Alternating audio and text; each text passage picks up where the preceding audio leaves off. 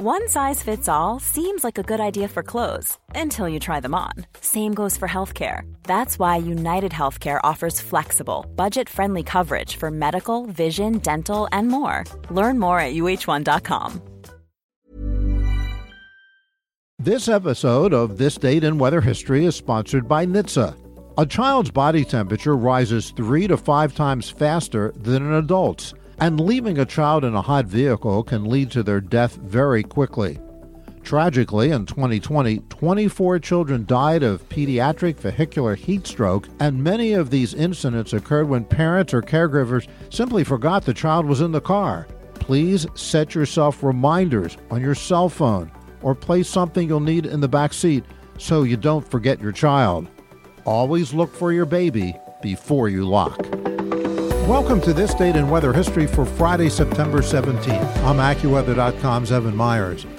On the afternoon of September 17, 1923, just about everyone in Berkeley, California had taken note of the uncommonly warm, dry wind blowing in from the northeast.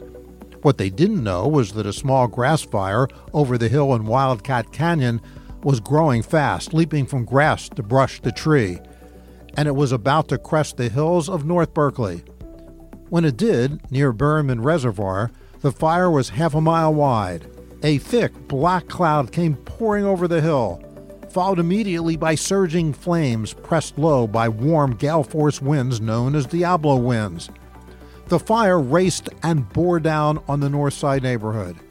Just a few decades earlier, at the turn of the century, the area had been sparsely developed pasture land known as Daly Scenic Park but spurred in part by immigration across the bay after the San Francisco earthquake of 1906, there was a surge of subdivision and construction.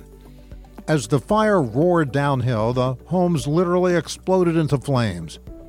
Berkeley's small contingent of firefighters was repeatedly forced to abandon their positions as the wind propelled fire speedily advanced. The entire city, it seemed, might be consumed. But just as the flames reached the shopping district, the wind reversed direction, and the fire was blown back onto itself. With nothing left to consume, it died out. When North Berkeley residents returned, there was nothing to salvage.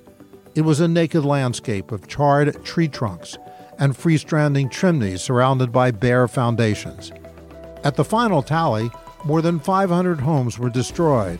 Miraculously, no one was killed, but 4,000 people were left homeless, including more than 100 university employees and faculty and over 1,000 students.